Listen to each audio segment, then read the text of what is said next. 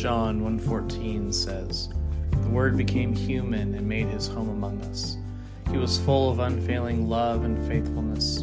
We have seen his glory, the glory of the Father's one and only Son." Our prayer is that you might see God's love and faithfulness as you listen to our Sunday morning message here at First Methodist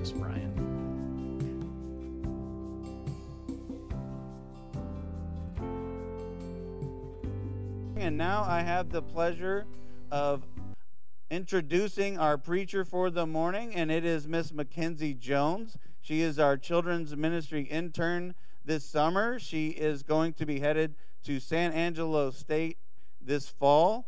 And McKenzie has been in ministry, even though she's only 18, for years. She's been helping out here at the church, she's been helping at her home church, and she is an amazing young lady. And we are in for a great sermon this morning. McKenzie? I don't need that. Oh, you don't need that. I'll take it. Mm. Good morning. Okay, well, four years ago, I stood on this stage at this pulpit in front of these very same people and read this scripture. Romans 12, 1 through 2 says, And so, dear brothers and sisters, and I plead with you to give your bodies to God because of all he has done for you. Let them be a living and holy sacrifice, the kind he will find acceptable. This is truly the way to worship him. Don't copy the behavior and customs of this world, but let God transform you into a new person by changing the way you think. Then you will learn to know God's will for you, which is good and pleasing and perfect. Four years ago, this scripture meant something different to me. The girl four years ago read this scripture and spoke that worship wasn't about singing, but it was a lifestyle. Today, four years later, I can say I was right, but I can expand on that. To give some context to this scripture, in the chapter before, Paul is talking about salvation and what it means to come to God through faith in Christ. Paul is speaking to the Gentiles about God's mercy towards the Israelites. He reminds them that God still finds favor in them and has died on the cross for them no matter what they've done. Even though the Gentiles disagree with the Israelites, God reminds them that they are still loved by God and that the Gentiles were once the ones who rebelled against God, but God still gave them mercy as well. Paul says in Romans 28 uh, in Romans 11, 28 through 32, many of the people are Israelite of Israel are now enemies of the good news, and this benefits you Gentiles. Yet they are still the people he loves because he chose their ancestors, Abraham, Isaac, and Jacob. For God's gifts and his call can never be withdrawn. Once you Gentiles were rebels against God, but when the people of Israel, Israel uh, rebelled against him, God was merciful to you instead. Now they are the rebels, and God's mercy has come to you so that they too will share in God's mercy. For God has imprisoned everyone in obedience, so he could have mercy on everyone. Now, that last verse sounds a little harsh to me, but when you put it in the context it is in, then it follows what we are talking about. When Paul says everyone, he was referring to both groups, the Israelites and the Gentiles. God has turned everyone, the Israelites and Gentiles, toward their sin to recognize their sin so that they may find mercy from God in the right time through faith in Christ. The key phrases here in these verses are that God gave mercy to the Israelites, and God gave mercy to the Gentiles, and God imprisoned them to their sin. God was the one who gave mercy and the one to judge both groups. It's so important to remember in these verses that He is the judge and we are not. Romans 12, verse 1 says we are to sacri- sacrifice ourselves to God because of what he has done for us. He gave salvation for us to surrender to him. The definition of salvation is the deliverance from the power and effects of sin. God has sent his one and only Son to die on a cross to symbolize our sin being washed away if we believed in him. Salvation is also the point that we are not only saved by Christ, but accepted by him. God wants you to fully surrender to him. For me, fully surrendering means giving my thoughts, actions, and trust to Him. Surrendering to Him is letting Him do the guiding, the loving, and the judging in my life. God should be the center of our lives. Surrendering isn't what you do for God, it's recognizing and changing your life because of what He has did for you. Surrendering is growing in God's will. And I say growing because I surrender more than once a day sometimes. It's not something I can always just give to God and walk away. It's not always comfortable, but God's plan isn't always in our comfort zone. It's something I am growing in and getting better at each time I surrender. This past week at Lakeview, as a counselor, the theme was shine. We talked all week about shining God's light in our lives. I led small groups each day to about 25 kiddos. One day we were talking about a kaleidoscope, how God can take our broken pieces and shine His light onto them and make them be- a beautiful masterpiece. Now, I loved this example because God can use th- our broken pieces for His glory. When we surrender our brokenness to God, it's going to be uncomfortable because we have to let go. But the masterpiece He will make will He will make with them is beautiful. When we give Him those pieces, it allows God to influence you through the Holy Spirit. Surrendering is supposed to bring joy. Surrendering isn't grabbing on to do more, but to letting go and letting God speak His light and shine through you. I personally have a really hard time letting go. When having to make a decision in my life, I'm, I'm slower to wanting to start thinking about it. But once I'm ready, I take off, and the last thing I think about is is this what God really wants for me? Because letting someone else decide something for my life is kind of a problem for me. Last year, I started thinking about colleges. For a bit, I didn't even know where to start. I didn't have a major in mind, which made looking for colleges really hard for me.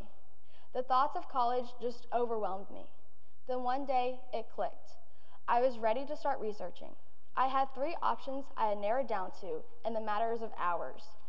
Um, I ended up on Angelo State with a special education degree, but the questions and doubts started. Would they accept me? Was that the right degree for me? Is it too far away? Is it far enough away?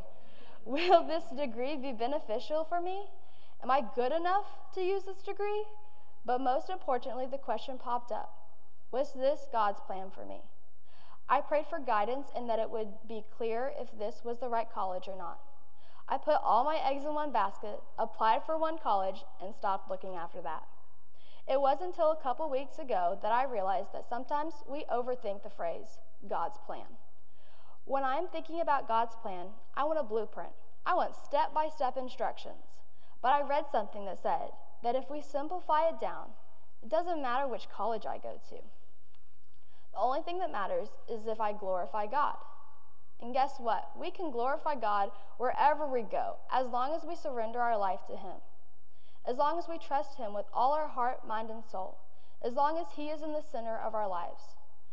So I applied to Angelo State, and they told me that I'd know quicker than I thought. It was like two months. Um, there was this link to check, and it said application status. And next to it, it would say pending, then it would say received, then if I got in, it would say accepted. And just like I struggle with surrendering, I check that application status every day, more than once a day, probably 10 times a day. We often do the same with God. We surrender to Him our worries, or we ask for guidance, but then not 24 hours later, we're checking in with Him, um, and we're checking in with Him and taking it back with doubt. How are we supposed to find joy in surrendering when we are twiddling our thumbs, sitting at the edge of our seat, wondering if God heard our prayers. One morning, I woke up and I checked the application, the status of my application. God confirmed that my plan was His plan. I will attend Angelo State in the fall studying special education. Go Rams! so, how am I supposed to find joy in surrendering? In life, we don't always know the next step what God has planned for us, but we can trust Him and fully surrender in His presence.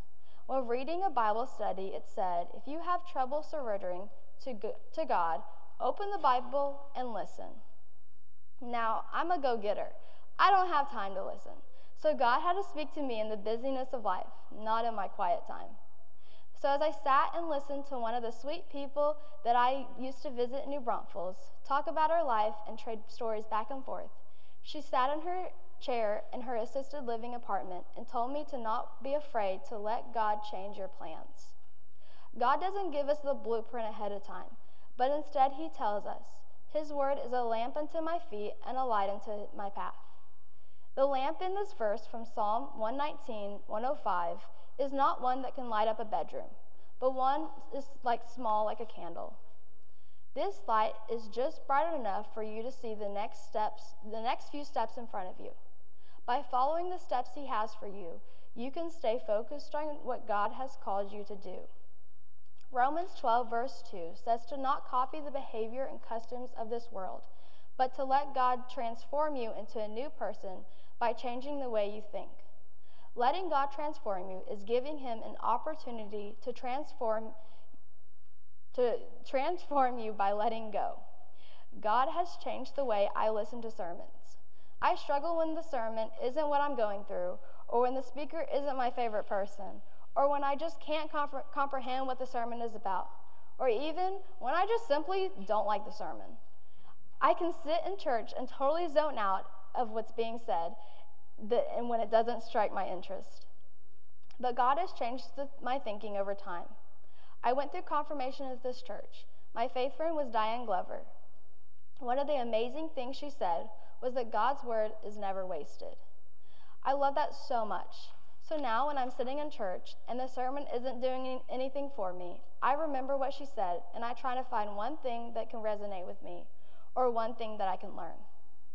God will change the way we think to honor him. He can make he can meet us where we are when we need him.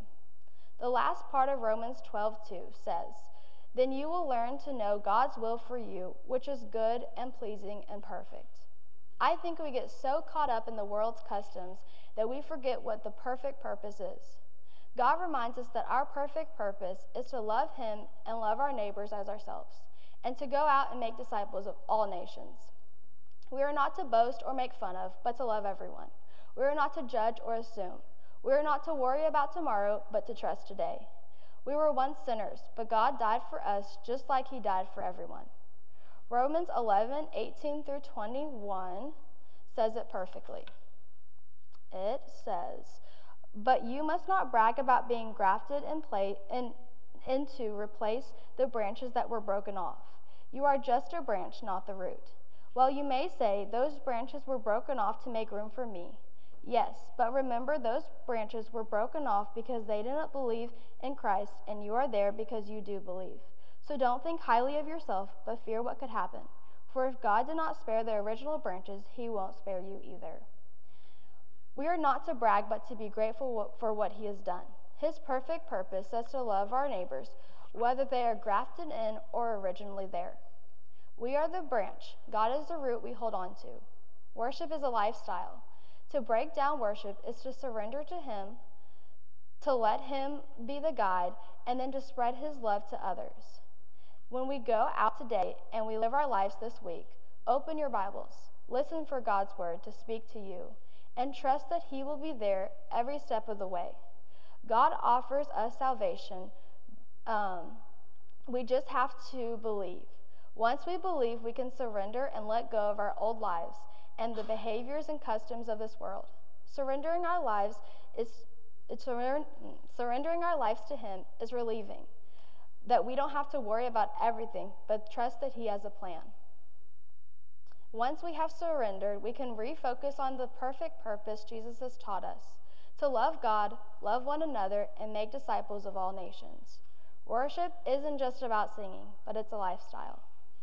I'm going to pray while the band comes up Okay. Dear God, thank you for bringing us all here together. I pray that you remind us that worship is a lifestyle and we should go out and live our lives for you, to glorify you no matter what we do, no matter where you take us. I pray that those who are traveling for vacation this week um, have safe travels and that we have a wonderful week. Amen.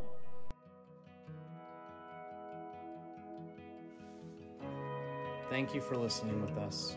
We hope that you have encountered the risen Jesus today. If you want to hear more, please consider subscribing We would also welcome you to join us in person. For more information, please visit us at fmcbryan.org.